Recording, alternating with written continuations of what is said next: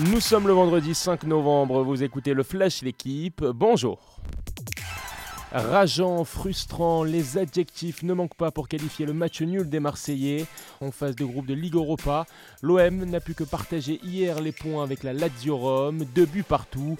Devant, puis mené au score, Marseille et Dimitri Payet ont égalisé dans les dernières minutes avec un total de 21 tirs. Avec deux autres rencontres à jouer, les hommes de Jorge Sampaoli sont toujours en course pour espérer rejoindre les huitièmes de finale. Une question de routine pour l'Olympique lyonnais. L'OL s'est lui déjà qualifié pour le prochain tour après sa victoire 3-0 face au Tchèques du Sparta Prague. Sur ses 17 dernières participations européennes, les Lyonnais ont franchi 15 fois la phase de poule. De son côté, Monaco a concédé le nul à domicile mais reste leader de son groupe. Enfin, un mot de Conférence League, les Rennais victorieux jeudi et premiers ont leur destin en main.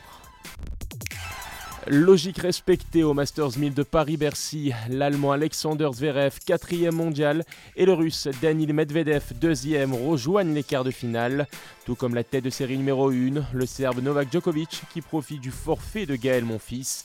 Le Parisien, 35 ans blessé, a dit ressentir beaucoup de fatigue physique et mentale.